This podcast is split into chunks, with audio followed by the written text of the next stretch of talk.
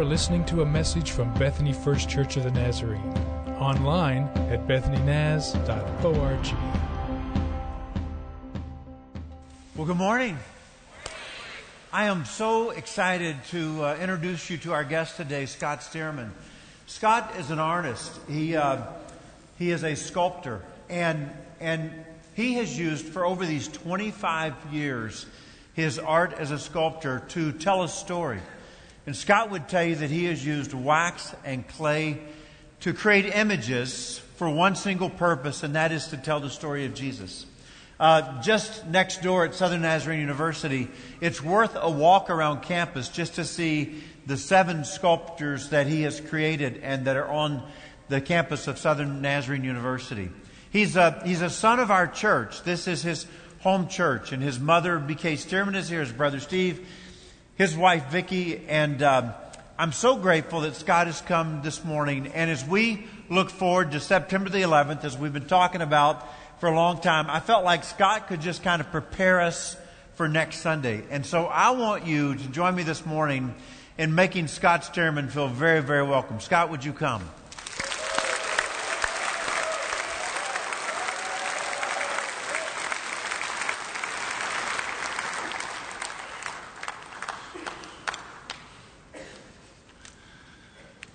When I go to work in the morning, my commute is about five minutes, eh, maybe eight, down the pass from my home in Woodland Park, Colorado, to a little town called Green Mountain Falls. My studio is on a back street in Green Mountain Falls.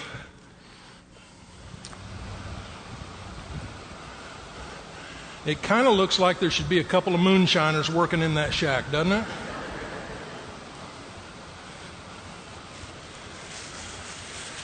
But that's a that's a quiet, empty little room when I walk in there in the mornings.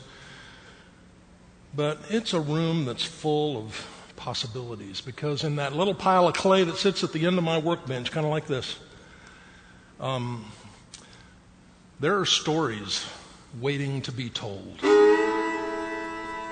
So, welcome to my studio, all you moonshiners. I'm going to tell you a story today, and it'll be a little different than the way you've heard it before.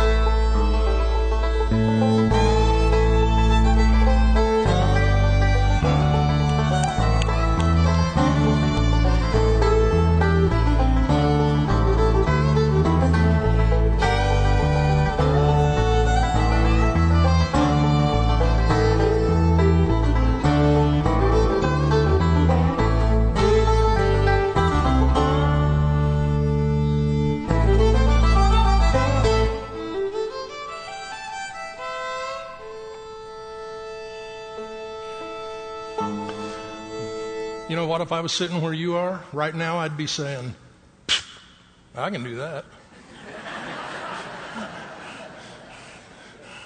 I would. Hey, it's terrific to be here with you.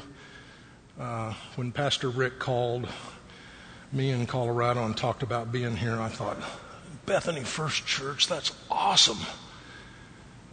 Because it's kind of my home church when I'm in Oklahoma, you know? Well, it is my home church when I'm in Oklahoma.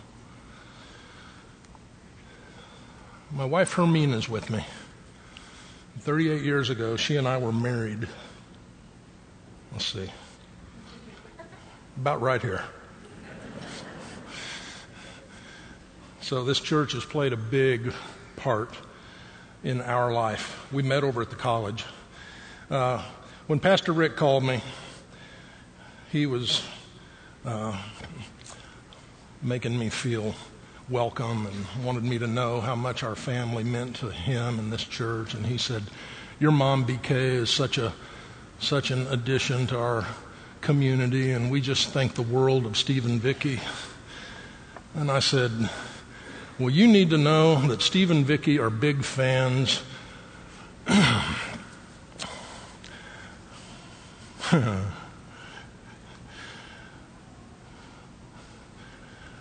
are big fans of your pastor.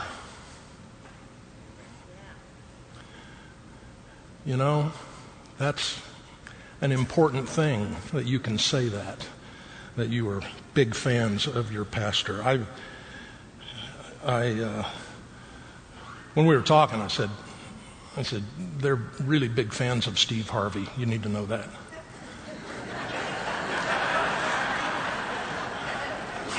I forgot, I forgot Steve Harvey's name there for a minute, and I'm going, what was I going to say? And right after that, I said, but they're not as big a fans as they are of Rick Harvey. And he said, yeah, sure. hey, the idea of clay and hand shaping clay, it's a metaphor you've heard a lot. You've heard uh, the choir here sing about it, you've heard the pastor speak about it the potter and the clay, God shaping us, making us into His image, making us into a useful vessel. Uh, a few years ago, I wanted to demonstrate that idea, so I loaded up my video gear and I went out to Sayre, Oklahoma to visit my friend Jack Abbott. Jack was the pastor of the local Nazarene church in Sayre, but he had a master's degree in pottery. So I went out there, and one afternoon, Jack and I kind of joined forces, and this is what we came up with. Take a look.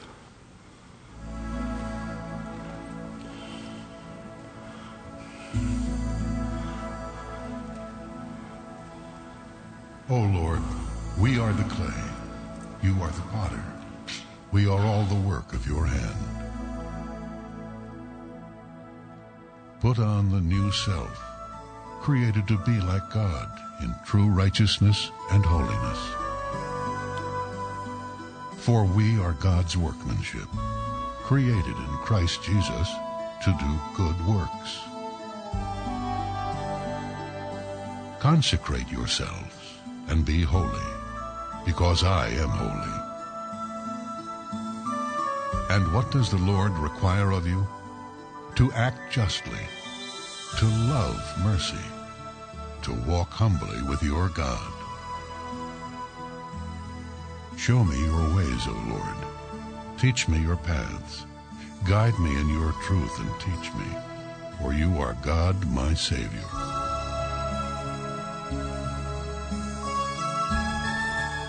And we, who with unveiled faces all reflect the Lord's glory, are being transformed into his likeness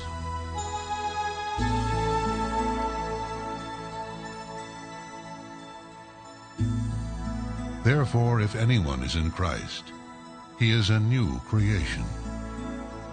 The old has gone. The new has come.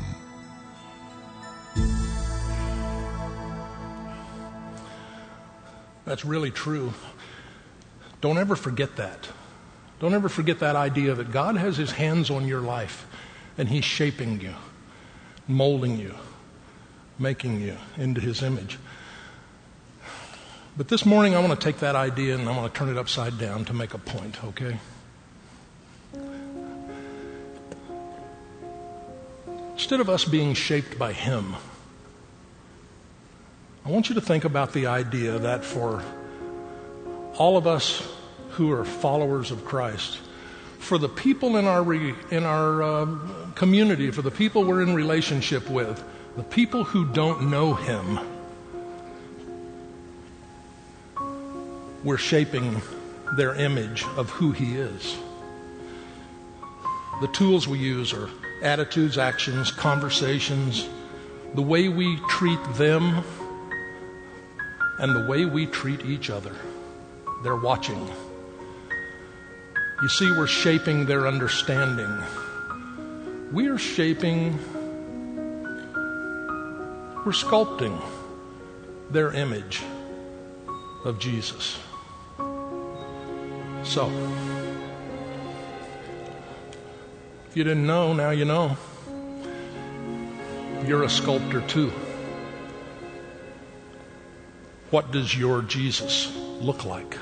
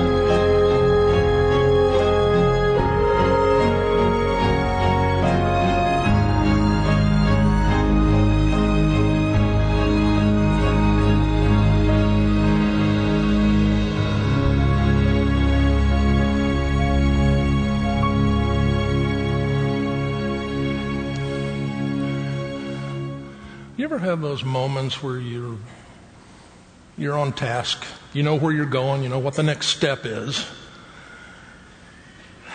and the voice in your head says, "Stop. Change direction. I need you to pay attention." I think that's the voice of the Spirit. Well, it happened to me in a big way last fall when I was at Olivet. I was doing chapel at Olivet Nazarene University. And that song had just ended. Had my clay, I knew where I was going next, and I turned like this. And I went, voice in my head said, Stop. And the words I heard were, Dude. My nose is bigger than that.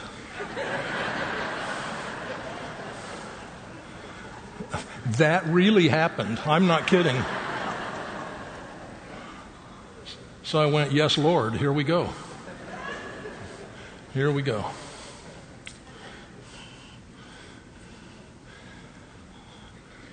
I had a friend in my studio a couple of years ago. And my encounter with her reminded me of an idea that for those of us who are creative, graphic people who sketch, people who sculpt, if you do human figure stuff, if you do portraits, we can fall into a trap of putting ourselves in the, uh, in the picture, in the sketch, in the painting, in the sculpture. I did that. I get busted doing that. I don't do it on purpose, but I did it. And I'm in my studio, and I handed this to my friend, and she said, That's you. And I said, Seriously? She said, Oh, yeah, that's you. And you, y'all, I'm not kidding. I was only trying to create a ruggedly handsome, fiercely independent, uh, feared by men, and loved by women kind of mountain man guy. But that encounter leaves a question hanging in the air. The Jesus I'm sculpting with my life, does he look like Jesus? Or does he look like me?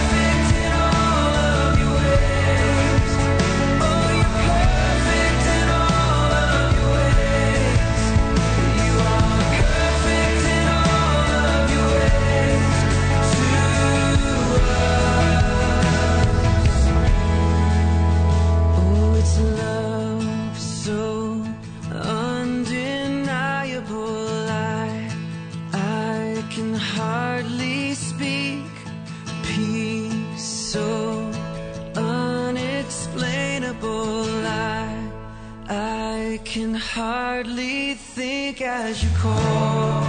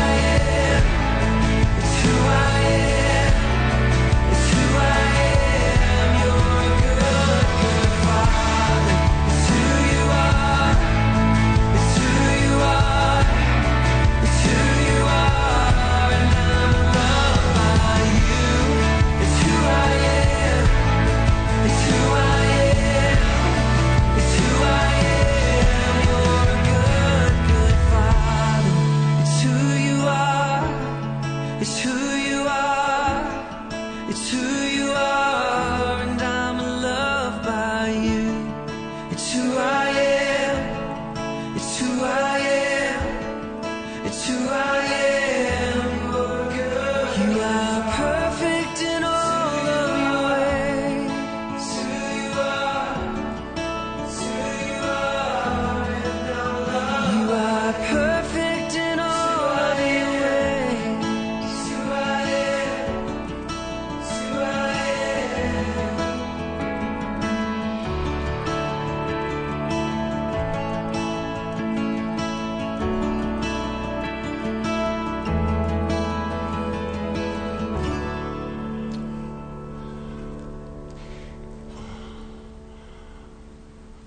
campus at SNU in front of the library, there's a sculpture of the Ten Commandments. It's kind of meant for people to read and reflect and think about what those mean. Um, it's big. It's like five and a half feet tall, and it's like 1,500 pounds. When I was working on that, I was working on the tablets, and they were big. They're like this big, that thick, that wide. And I'm standing uh, in front of the tablets working on the lettering, and the, the third commandment bothers me. When I was a little boy, I knew what that meant. I went to Sunday school. It means we don't cuss, right? When I was eight years old, I had a list of words, and I knew if I didn't say those words, that on the third commandment, I was good. Well, I'm thinking this is the, these are the commandments of God. There has to be more to it than that. So I started talking to people who are smarter than me. This is what I learned. To take the name of the Lord, it means I have taken his identity. I have taken his name on me, on my life. I claim the name of Christ. The commandment says, don't do that unless you're serious. Don't enter into that deal lightly because you should not take my name in vain. I think it's important. It's on the same list with murder. I don't know. One of the stories from the life of Alexander the Great goes like this A young commander who thought he was smarter than everybody else was just deciding on a whim, I'm just going to go my own way. I'm just going to, you know, they're going to tell me to do stuff, but I know better. He's out in the battlefield. He's saying, you know, the old man is wrong. He's up there, I'm down here, we're fighting, doing the battle. I know better than he knows. So one night, Alexander calls this young guy into his, uh, into his tent, and he walks in. and he knows he's in trouble. Alexander's standing there. What is your name? My name is Alexander. Your name is Alexander? Yes.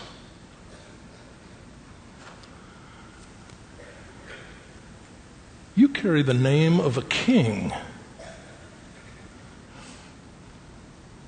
Yes. Either change the way you're living or change your name. He carries the name of a king. Every one of us in here has a unique story. We have a unique path that we are all walking.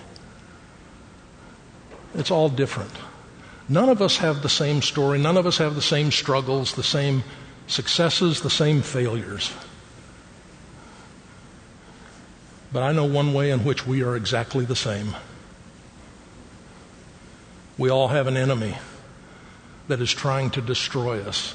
We have an accuser that comes against us, tries to destroy our relationships, our family, our marriages, tries to, res- tries to destroy our influence. He speaks doubt. You know, all that stuff, that's old. That's, well, that's old stuff, you know, that's, that's the law. Doesn't really matter anymore. This is a new day. We're enlightened. You can, you can kind of find your own faith path. It's okay. God is gracious and it's okay. He speaks accusation. You're not as smart as they are, are you? Not as good looking as them, not as successful. I don't even know why you keep trying. I mean, seriously. Take some shortcuts. It'll be okay. He speaks shame. Shame. Remember? Remember how you failed? Remember how you disappointed them? Don't even try again. You'll only disappoint them again. You should just give up. You guys, we have an enemy, and he is an accuser. He's the enemy of our souls, and he wants us to keep our eyes fixed on other things. You see, he wants us to fix our eyes on anything but Jesus. I want you to look at the words of your enemy.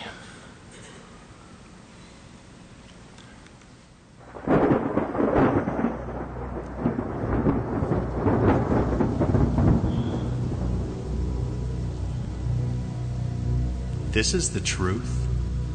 You are forgiven. He says, I want you to know this. He doesn't love you. It would be a lie for me to say forgiveness is possible. You can know peace, and grace is real, your relationships can be restored, and you can be free from guilt and anger. So you must know He offers nothing good for you. You should never believe you are forgiven because of the cross. This is true. You cannot change. Never believe He is the Lord your God. But the cross turned those lies upside down. He is the Lord your God. Never believe you cannot change. This is true because of the cross. Because of the cross, you are forgiven. You should never believe He offers nothing good for you. So you must know you can be free from guilt and anger. Your relationships can be restored, and grace is real. You can know peace, and forgiveness is possible. It would be a lie for me to say He doesn't love you. I want you to know this. He says, You are forgiven. This is the truth. This is the truth.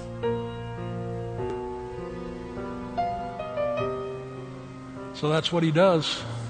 He takes the lies of our enemy, turns them upside down, and sets things right.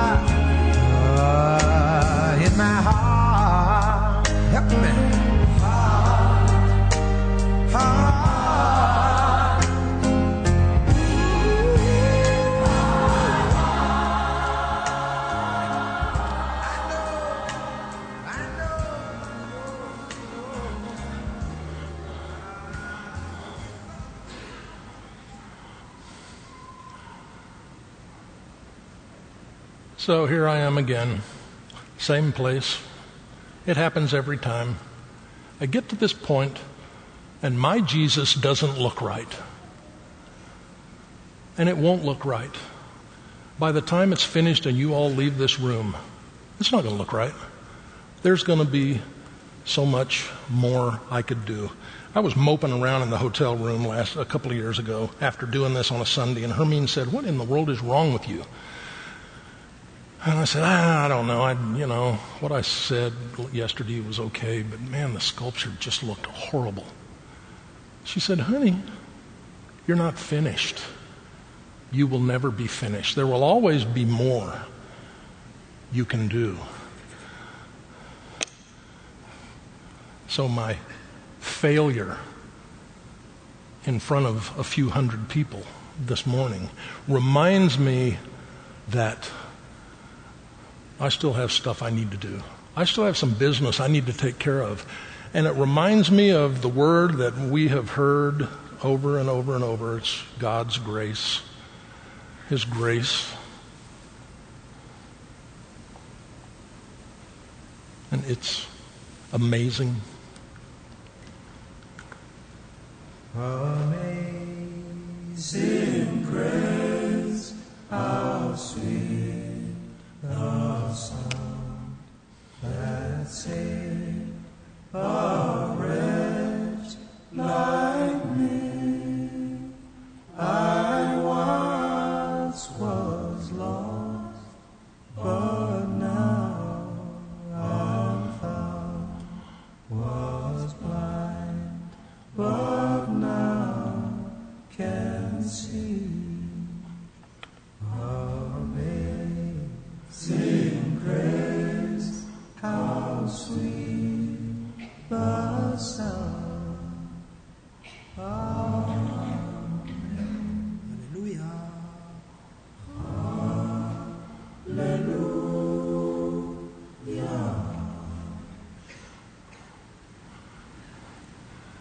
Cool in this church to use a song sung by Africans, a song written by the former captain of a slave ship.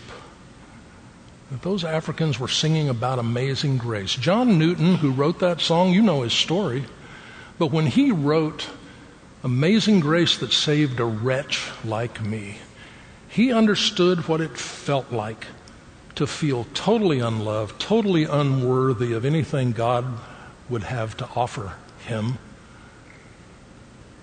But when he experienced it, he wrote the words, Amazing Grace, that saved a wretch like me. At the end of his life, he was asked, How would you describe, how would you tell your story? And he said this I would describe my life in two ways that I am a great sinner and Christ is a great Savior. I am a great sinner and Christ is a great Savior. So now, when you go back out there, would you carry kindness with you?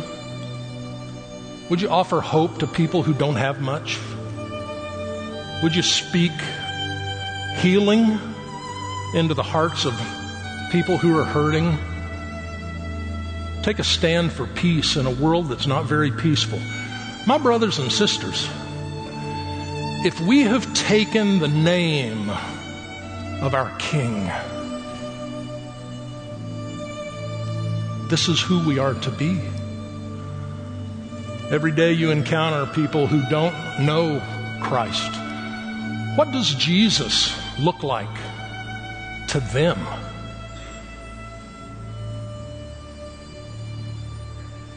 He looks just like you.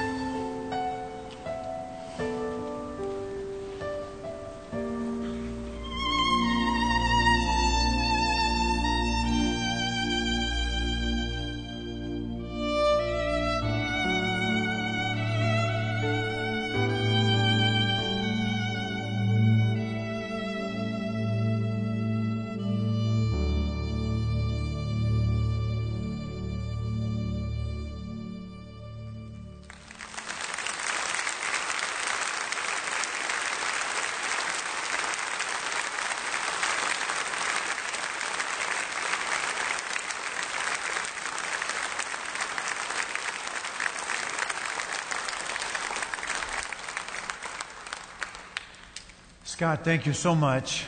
Uh, you've helped us today. Um, you've asked us a question that we can't just walk away from. And that is this Jesus that we are sculpting every day of our lives. What does he look like? So, I think what it brings us to is another question, and the question is, can I really, can I really change? Can my life radically change? Which has led us to next Sunday when we begin a 40 day journey together. We've been talking about September the 11th for weeks and weeks and weeks, and I can't hardly believe that it's here. But it's really a matter of you and I coming together to journey together to say, God, can you shape my life and help me become more like Christ? And I'm very excited about this journey with you. Somewhere along the way, we said it seems a bit selfish just to do it only us. And so we've been praying about who we might invite to join us. And many of you are praying about who you're inviting. I know there's some cards in the foyer, they look like this, and they're just cards that you could hand somebody. So on your way out the door this morning, if you want to stop and pick up a few of these and take them with you, it might help you to invite a friend. Give service times, what we're doing over these next 40 days, and you can share that with somebody. So grateful that you and I are not stuck the way we are, but that we can truly experience radical transformation in our lives. And the Jesus that we sculpt can look more like the Jesus who lived and walked this earth 2,000 years ago. So I'm thankful for this journey that we'll have together. Thank you so much, Scott, for being with us today. Would you, would you stand with me and let me give you this blessing? So here's my prayer for you this morning, okay? May the love of God and the power of the Holy Spirit and the grace of our Lord Jesus Christ be with you all. Amen. You have been listening to a message from Bethany First Church of the Nazarene. Visit us online at bethanynaz.org.